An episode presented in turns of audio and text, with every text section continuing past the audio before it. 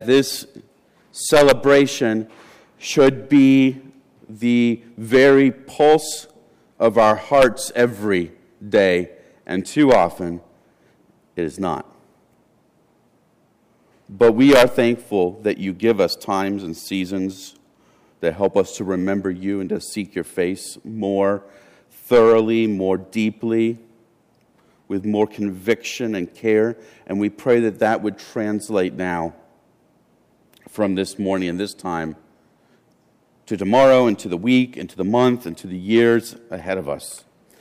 God, we are grateful that not only we have gathered together as the body of Jesus Christ, as Jesus Christ was, was hung on a cross and crucified and dead and buried and raised to new life so that he could call all sorts of people to his great kingdom, and now he is building a new people and a new body, and we are one iteration of that, and we join in him. God, thank you that we can celebrate newness of life in Christ. And we pray for the body, wherever it's gathered this morning we pray for Cleveland especially. We pray, God, that you would make the preaching of the resurrected Jesus Christ the heartbeat of the churches of this city. God, we know there are churches here in this town, not even far from us, that think the resurrection of your Son is of no import of no consequence. And yet we know that without his rising, there is no church. And so, God, I pray for those churches who are tempted to throw away the great and powerful mystery of the resurrection of Jesus, that you would bring them back to the truth. I pray for those churches here in Cleveland that are standing on that testimony the faith once for all delivered to the saints. That you would give them conviction to not stray from it in days ahead. And give us faithfulness this morning to hear your word, or in my case, to preach your word, to be faithful to it, and to do as it commands us. It's in Jesus' name we pray. Amen. We're taking a little break from uh, a sermon series in the book of James this morning so that we can look at a passage from the book of Romans, uh, as Travis just read Romans 6, verses 1 through 14. You know, sometimes in life we face challenges that aren't so much a cause of not uh, knowing what to do but understanding why. And sometimes understanding the why is the key to understanding or, or getting done the things that we need to do. Uh, uh, sometimes we know the right thing, we, we, we have in mind the things that are important or valuable or significant, and, and uh, on some level we want to do them, but because we don't understand properly why we're supposed to be doing them, we, we fail to do them. Uh, on, some level, the depth, the, uh, the, and the depth and the significance is lost on us. Um, we don't see the underlying importance, or the, the dots just aren't mentally connected for us in a way that allows us to, to move forward. I don't know if you've ever had that experience, but I know it, it happens for me. Um, I, I'm told what to do, or it's intuitive what to do, but because the why of it hasn't really sunk in, I just failed to do it. Well, I think that that is um, a little bit of what Paul is getting at in Romans 6, verses 1 through 14. And, and, and if we could summarize what Paul wants us to hear, uh, it would be this. We, can, we, we who are Christians, can master sin because Jesus has mastered death. And, and Paul wants us to understand this And so he points to three things we ought to know before turning to the one thing that we ought to do. I think by way of, of establishing that underlying why that kind of empowers us to do what we are called to do. So Paul points to three things we ought to know that lead to one thing we ought to do. But before we, we hit that, the backdrop here in, in verses 1 through 2, we need to kind of understand because it says, What shall we say then? Are we to continue in sin that grace may abound? By no means. How can we who died to sin still live in it? Now, the, the opening question might seem odd, especially if you're not familiar with the book, and we're cutting into the middle of an extended argument here. And Paul has been making the case that Jesus' salvation is a free gift that's extended to unworthy sinners. That's called grace. If you hear Christians talking about grace, that's, that's what the Bible means by it getting something we don't deserve. In this case, salvation. And Paul has said that Jesus' grace is so amazing that no matter how sinful we are, his gift is bigger. More sin, more grace. But Paul anticipates an objection to this truth. Wouldn't continuing to sin more and more just mean that Jesus gets to display even more grace? And wouldn't that just demonstrate how remarkable he is? It's as, if, it's as if someone is saying, Come on, Paul, this can't really be true. If it were true, wouldn't the right thing to do to be to just sin and sin and sin? That's ridiculous, Paul, and so are your ideas. And Paul responds, By no means. How can we who died to sin still live in it? In other words, the very notion is ridiculous to Paul. Jesus' grace is not a cause to sin more, but a cause to sin less. How could we live like that? Paul asked rhetorically. And so he's going to buttress that assumption that Jesus' death is a cause, even though it pours grace on us and pours forgiveness on us, it is a cause to sin less. And he's going to buttress that point by looking at the underlying rationale. He points to three things that he says Christians know. Three things that he says Christians know by way of explaining how we handle this circumstance. Now, you might be thinking to yourself, this doesn't sound like much of an Easter message. And I'll admit, it's a non traditional passage of Scripture uh, to speak from, but, but there is a reason why this passage is valuable to us on Easter Sunday. Because Easter is the day that we especially celebrate that Jesus, who was God in the flesh, God made man, rose from the dead after having given his life as a substitute for the sins of all who trust in him. And because he took our place,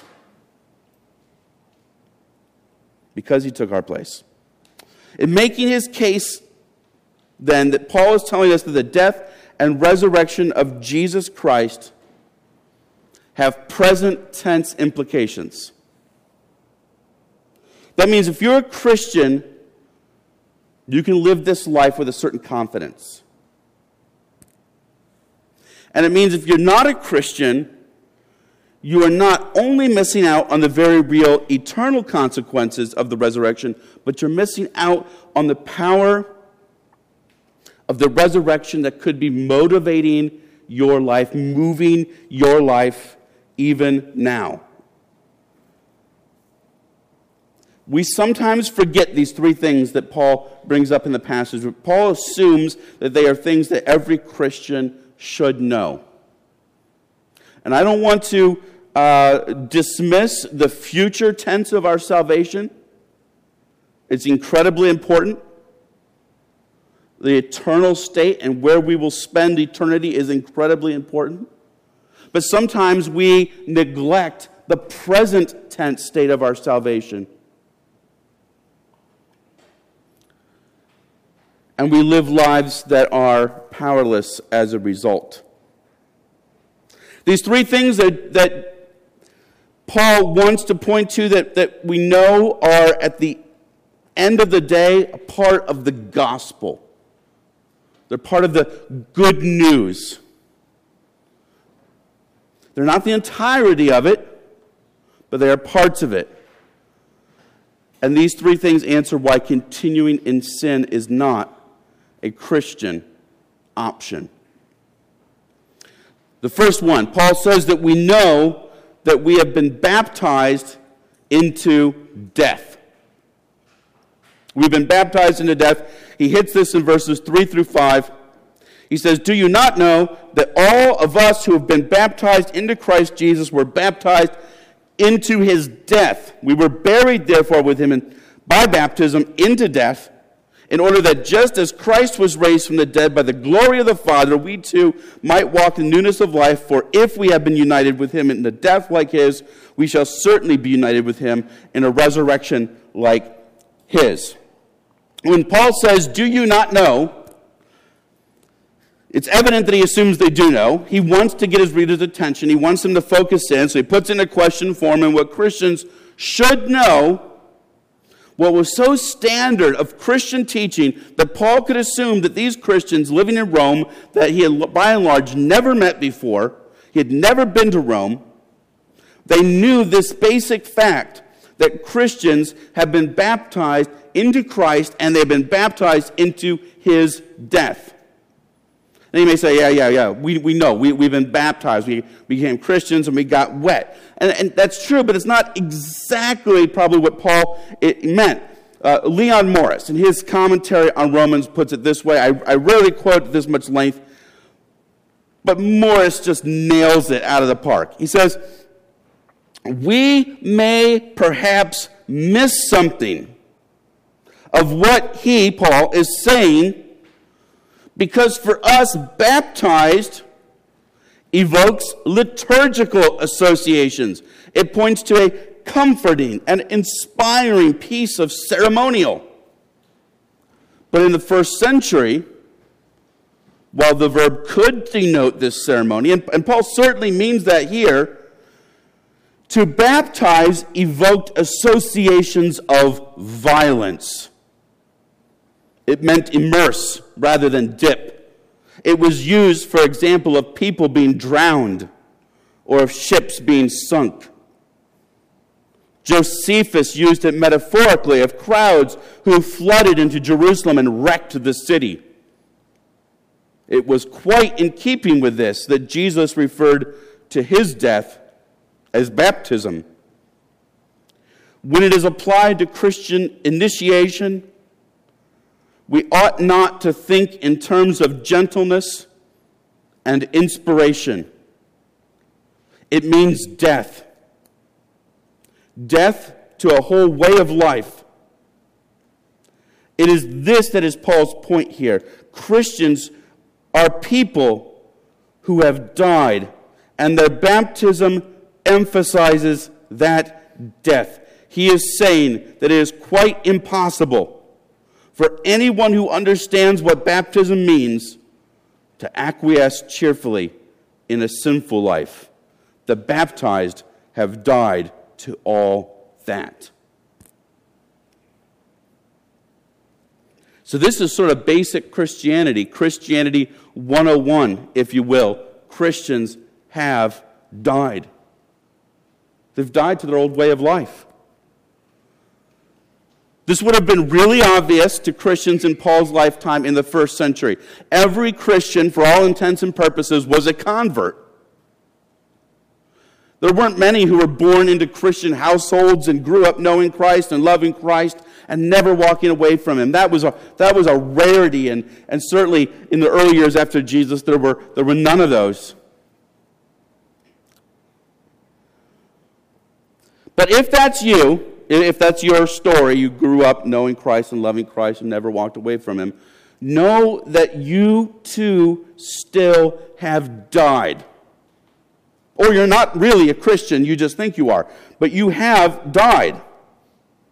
It might not be to your old way of life per se, but it is the old way of this world, the old way the people of this world tend to carry on. It is a, a death to your own self interest, to your own self pleasure. It's a death to all the things that you would have been pursuing had you never heard of Jesus. And Paul's underlying assumption, it's not even his point here, is that if you haven't died, you are not a Christian. That sounds a bit dreary, not very uplifting. It's a holiday, right? Get on with it. But, but, but stay with me for a moment because it is, it is building somewhere. When you become a Christian, when you are converted, you die.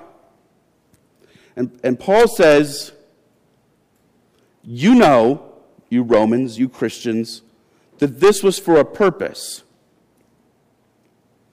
He says, just as Christ was raised from the dead by the glory of the Father, we too might walk in newness of life.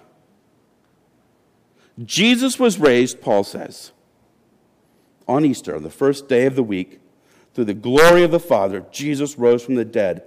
And in the same way, we can have newness of life. Walking is very close to living.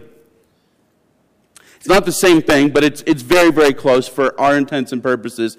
In a world in which most people moved from point A to point B by foot, they didn't have cars. And unless you had some means, you didn't have an animal to ride around on. You certainly didn't have someone to take you places. There was no first century Uber unless you were the king. So, how you walked was how you conducted your life. It was how you went about your business, quite literally. So, for the Christian, the way we go about our business is with a life that is distinctively new. It is rejuvenated. It is, it is restored. It's whole. It is cut from a completely different cloth than the life we had before. It has new goals. It has new aims. It has new purposes. It has new interests. It has new desires. And as if to hammer this point home, Paul says, For if we have been united with him in a death like his, we shall certainly be united with him in a resurrection like his. So, through Christ's death, which was a physical, very literally being hung up on a cross. Nonetheless, that death, as, as real as a death can be, was for sin. And, and he defeated sin. And, and so, in a similar way, being as that we're united with Christ, we die to sin. Let, let me put in this terms. Uh, a lot of people try to hitch their star, we say, to a celebrity or at least someone that we think is going somewhere. Uh, they figure if they connect themselves to that person, then even when things are looking bad, when that person rises to the top, they are going to rise with them, right? I was reading this morning, there was an article on, uh, I think, CNN about uh, sort of the guy, and I, I'm forgetting his name now, who's essentially the head of of Trump's security, Donald Trump's security. And he was a New York police officer, and uh, he saw, he, he, happened to be in the same area, one of Trump's ex wives' uh, security detail, and he realized that guy looked small and weak compared to him. And he thought to himself, the real money is not in being a police officer, it's being in, you know, private security. If this guy, this little weakling over here, can do this, I can do this. And so he had a connection, put in a word uh, with uh, Trump, and he got a one month trial. And uh, he, he passed that, I guess, and he kind of became Trump's muscle. And um, over time, he's just been, I, I guess, people say about him, uh, even going back to when he was a kid, he's just always been a very, very loyal individual. And we, we kind of sense, in watching this president, he seems to really value loyalty. Um, and, and, this guy's been with Trump for 18 years now, and he's still working in the, the White House, even though he has a, a Secret Service staff. Uh, this guy is, is almost become a, a, confidant of Donald Trump. Now, so you get the idea that this guy, he, he, he hitched his star to Donald Trump, when Donald Trump was just a, a just a real estate guy, you know, and, and now it travels all around the world with Donald Trump through reality star and, and president and, and, and things like that. So we, we get this, this sense. And what Paul is saying here is that if you are in Christ, you have sort of hitched your star to Jesus Christ. Even, even when you go through the bad things with a person you've kind of attached yourself to, you, and you persevere through those, you reap the benefits when they come out good later on. And, and it's sort of that, that idea we were tied as Christians to Jesus on Good Friday when he was hung on the cross and when he was taken to the tomb and when all the chips were down and seemed against him. We ride his star through the weekend and through the, the blackness of death, and we rise up with him on Sunday. But if you don't go through death, you don't gain new life. But Paul says, You know this. You know this. You know that you've been baptized into death. And it has a promise. It has a promise that just as Christ awakened a new life, you are designed and purposed for a new manner of living in this world. The second thing we know, Paul says, is we know we've been crucified with Christ. Verses 6 through 8. We know that our old self was crucified with him in order that the body of sin might be brought to nothing, so that we would no longer be enslaved to sin. For one who has died has been set free from sin. Now, if we have died with Christ, we believe that we will also live with him. Now, this is a similar point, but, he, but he's building on to it just a little bit. And that's part, partly because Paul is hammering his message home. He really wants to stick this in. But this very slight difference in his point here leads to some a very different application for us. Paul says we've not just been not just died, but you know, so that was Christianity 101, this is Christianity 102, you know that you've been crucified with him. And, and really, one step further, it's not so much that you've been crucified with him as the old body of sin. Essentially, Paul is asking you to paint this picture. Imagine your body hanging on a tree, hanging on that cross with Jesus, only it's not your body per se. It's, it's all the cravings and, and the lusts and the longings of this body. What Paul calls the body of sin. I mean, we, we can't do much without these bodies, right? So there's a pretty tight connection here between our, our physical body and, and the way we wind up sinning. So take this body, take all the evil thoughts my mind has thought, all the evil things my hand has grabbed, all the wicked places my feet have trod, all the poisonous tastes my mouth has tasted, the noxious fumes my nose has inhaled, the itches my nails have scratched, and stick them up on the cross. That's where they went. The body of sin was hung up on the cross. In fact, this body of sin took the form of an olive skinned Jew named Jesus Bar Joseph of Nazareth. And as he hung, so did I. As he hung, so did you, if you believe. Now, Paul says the purpose of that body of sin hanging up on the cross was that sin might be brought to nothing. The body of sin was as much nothing as the limp and lifeless body of Jesus which didn't flinch when a Roman soldier shoved a spear into his side and the blood and water flowed at 3 p.m. one afternoon outside of Jerusalem. It was nothing.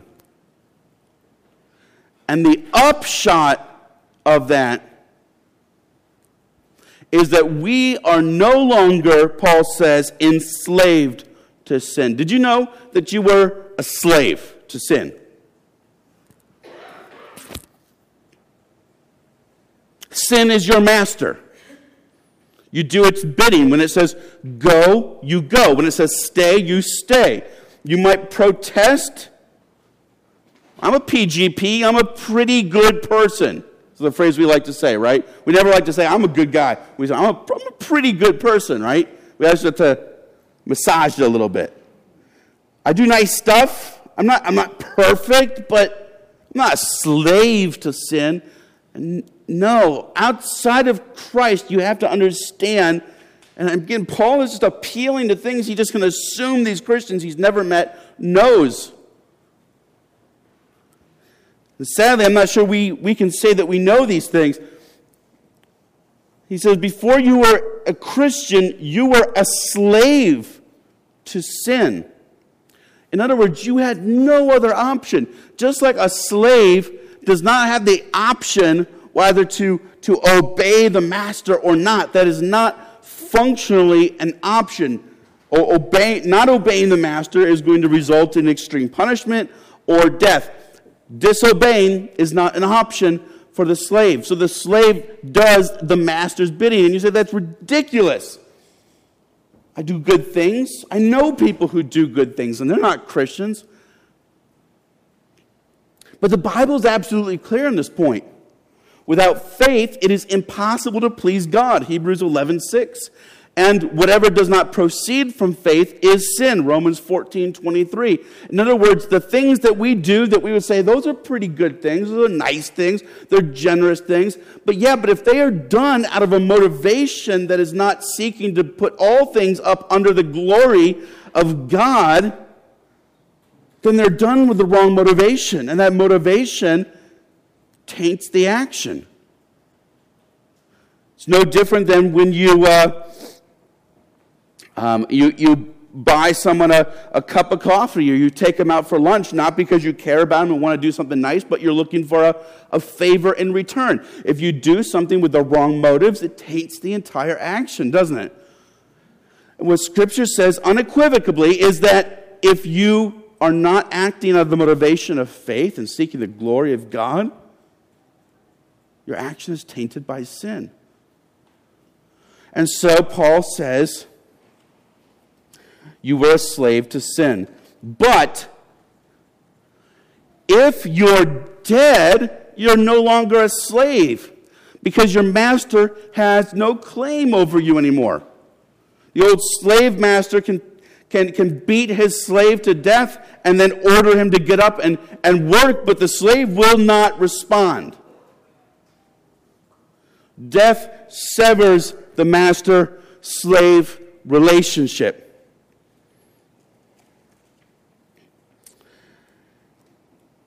And so, Paul gives us this promise. If we, the one who has died, has been set free from sin, sin is no longer in charge. It's no longer the master. And there's a promise and a hope. Now, if we have died with Christ, we believe we will live with him. So, first, being hitched to Christ's death allows us to live this life in a newness of life. Now, it is the life, the essence of life itself. That our entire previous existence was death, and now in Christ, our existence can be one that's characterized by life. But here's the third thing that Paul assumes Christianity 103 that you know we know that we will not in the end be dead. Verses 9 through 11. We know that Christ, being raised from the dead, will never die again. Death no longer has dominion over him. For the death he died, he died to sin once for all, but the life he lives, he lives to God. So you must also consider yourselves dead to sin and alive to God in Christ Jesus. So Jesus will never die again. He died. He conquered death. Death no longer has dominion over him. The word have dominion is basically the, the verb form of Lord. The, the word we would call Lord Jesus Christ. If you could turn that into a verb, that's the word that Paul is using, and it means to, to have mastery, to rule, to have authority over something. And on the cross, death was allowed to have mastery over Jesus. I say allowed because Jesus volunteered. As, as he himself said, No one takes my life from me, but I lay it down of my own accord. I have authority to lay it down, and I have authority to take it up again. It's John 10. And so he did. He took it back up again, and in so doing, he ended death's mastery. Jesus died once. He, he died only once. He needs never to die again. He is not a sacrifice which is offered over and over again, as some sects would tell you. He died once, and his one death to sin was great enough to pay for all sins for all time. He never needs to die again, and he never can die again. He died to sin, and he lives to God. And so now the Christian who has fixed his star to Christ, whose body of sin is crucified, is also now dead to sin and alive to God. Insofar as one is in Christ, one is alive to God. And this means, if nothing else, that death no longer has mastery over us. If Jesus rose, we who are in Christ will raise. If if, as Jesus lives eternally in glory, so those who are in Jesus will live eternally in glory. Whatever Jesus accomplished, we will have. And so Paul has moved now from our, our freedom from sin to our freedom from the consequence of sin, which is eternal death. We will not die. So Paul says, if you know these three basic facts, and I know that you know them, he says, if you know that you would you died when you converted to Christ, and you know that your sin was nailed up on the cross, and if you know that you have been freed from the dominion and mastery of sin and death, then rather than continuing in sin, we must master sin. And he makes this point in verses 12 through 14. Paul writes, Let not sin, therefore, reign in your mortal body to make you obey its passions. Do not present your members to sin as instruments for unrighteousness, but present yourselves to God as those who have been brought from death to life, and your members to God as instruments for righteousness. For sin will have no dominion over you, since you are not under law, but under grace. So, the big command here is let not sin therefore reign in your mortal bodies to obey its passions. And then he kind of explains what that means in the next couple sentences. Here's the thing there is clearly the opportunity for Christians to allow sin to reign in their mortal bodies, such that Paul has to tell these Christians don't let that happen. Don't let that happen. It's possible to allow it. Here's the, here's the difference in the cross. Death and sin are no longer your master if you're in Jesus Christ. But that doesn't mean you can't go looking for employment. And too often, that is exactly what we do as Christians.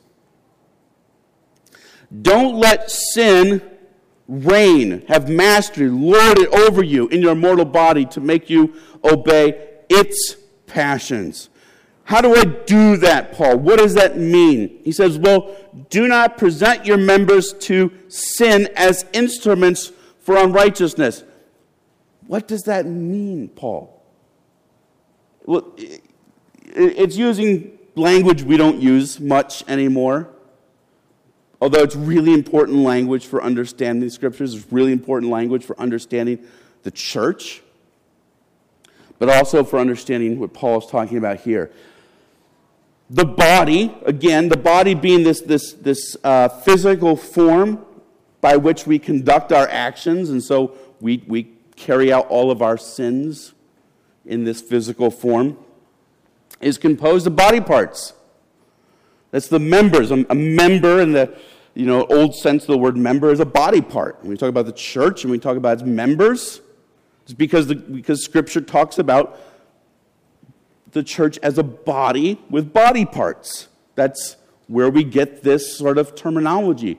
Paul's using that same terminology to talk about our, our physical form and it's bent towards sin. And here's what we do we have a tendency to present our members, our body parts, to become tools of unrighteousness.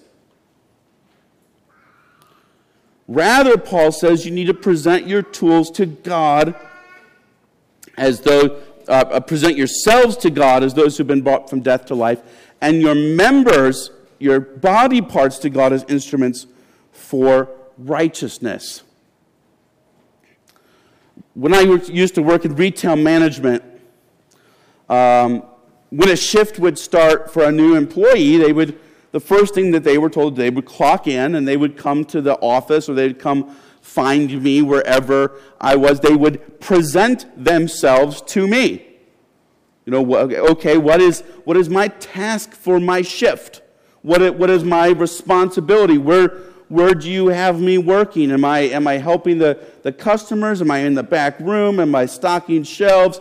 They, they, so they, the first thing, if they're a decent employee, and most of them were, the first thing they do, they punch in, they, they come find the manager, and they say, what is it that I'm supposed to do? And it's also an opportunity. The manager makes sure, you know, they, they have the proper uniform on, they dress properly, are they, you know, they, they, they're not violating any of the, the rules of the business, and they're ready to work. They're presenting themselves to the boss. They are offering themselves up ready for service. And we do that with our lives, whether we recognize it or not. We offer our body parts, ourselves, as we, we've been freed from the mastery and dominion of the, the, the awful master, sin, and yet it's like we've left the plantation and we say, you know what, I'm bored. I need something to do. And so I marched back to the plantation and I asked for something to do. I'm free, but I'm allowing myself to be put under my old master.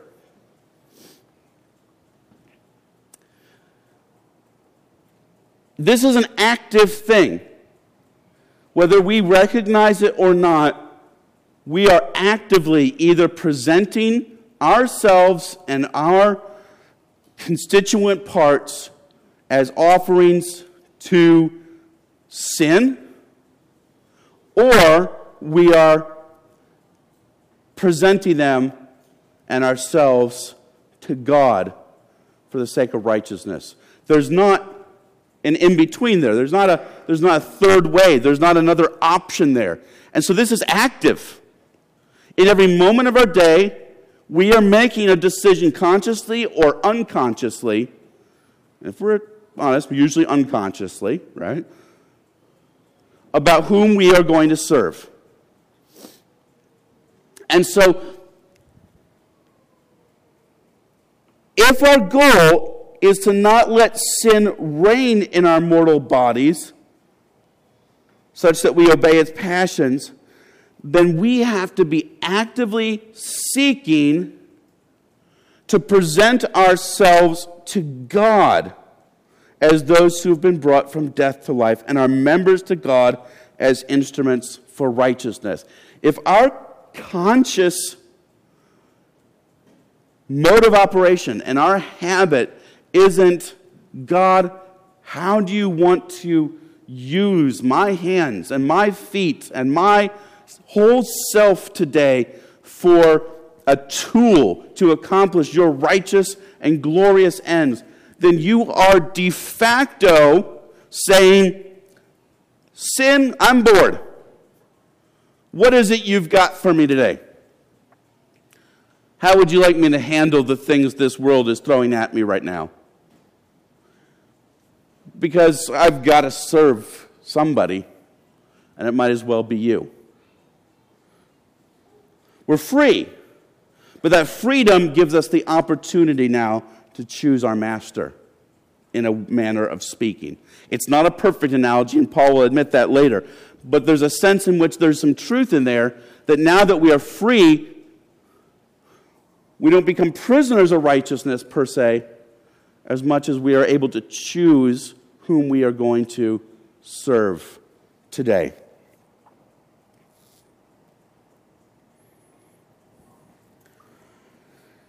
Paul says, Look, sin will have no dominion over you, since you are not under law, but under grace.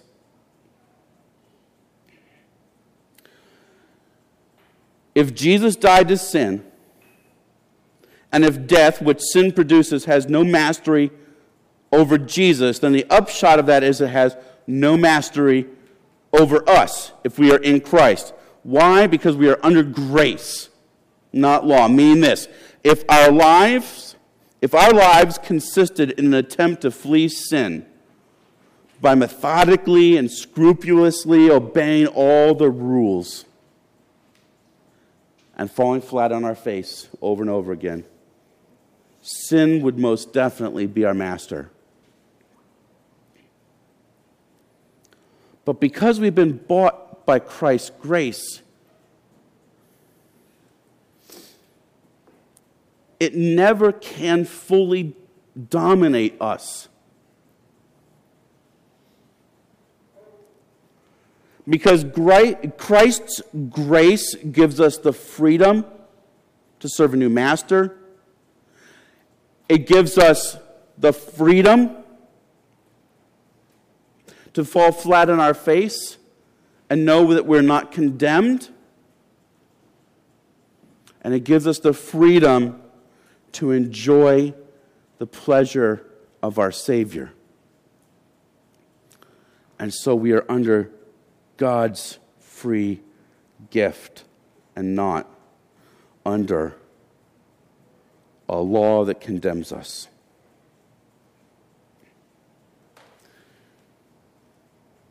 And so we can break free of sin.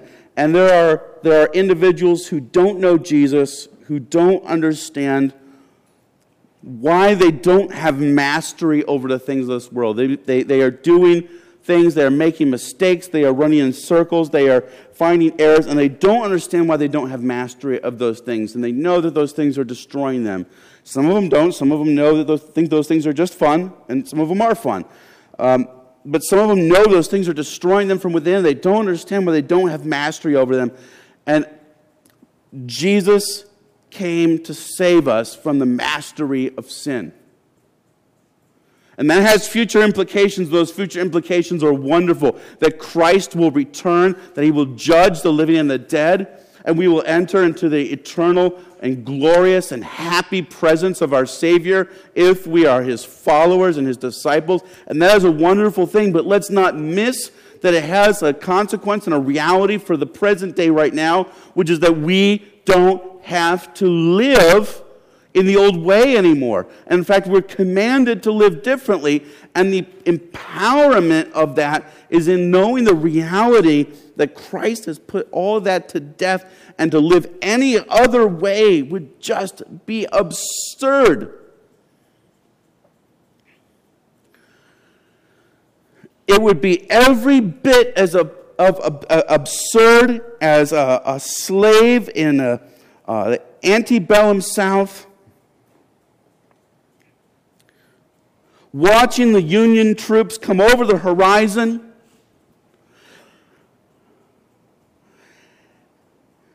Destroying a Confederate army that he knew his master was serving in, and sitting there and realizing he was free, there was no one, and yet staying there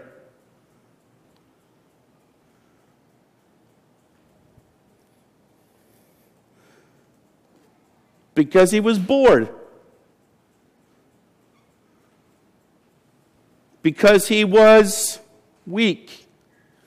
Because he still longed for a life that should have died when his master died. That would be absurd, right? And yet, isn't that how we too often live our lives. We go back to the, the garbage heap of our old life. And the solution, Paul says, is to be offering ourselves, our whole selves to God, our individual members of ourselves, as tools of righteousness rather than unrighteousness. Clearly, that has to be a conscious decision on our part. And every moment, every day is an opportunity to choose whether we are presenting our hands, our feet, our minds, our hearts, our, our everything to serve sin or to serve Christ. If you don't know Christ, you are still a slave to sin.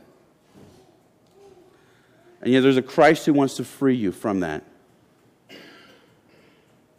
you receive that gift? If you and if you are a Christian, we need not live anymore like we are slaves. Because you are free. And you need to know that the power that you feel that sin has over you is a power that you have chosen to give it, not a power that it has any right to anymore. Jesus rose on Easter. To bring sinners into the kingdom of heaven, yes. But also as a down payment on that and to give us new life, even now in the present tense. Let's pray. Father, we really know that we fail and flail at this life far too often because we neglect the basics of our faith. We neglect the reality of what you did on that cross, that you. You didn't just die to get us to heaven, but you died to make us holy. You died to free us from the power of sin.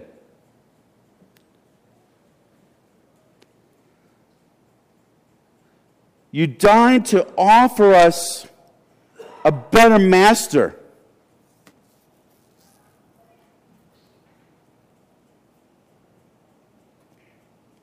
May we never sacrifice our present calling in your Son Jesus for the sake of the future reality only. And may we honor you with our entire lives. It's in Jesus' name we pray. Amen.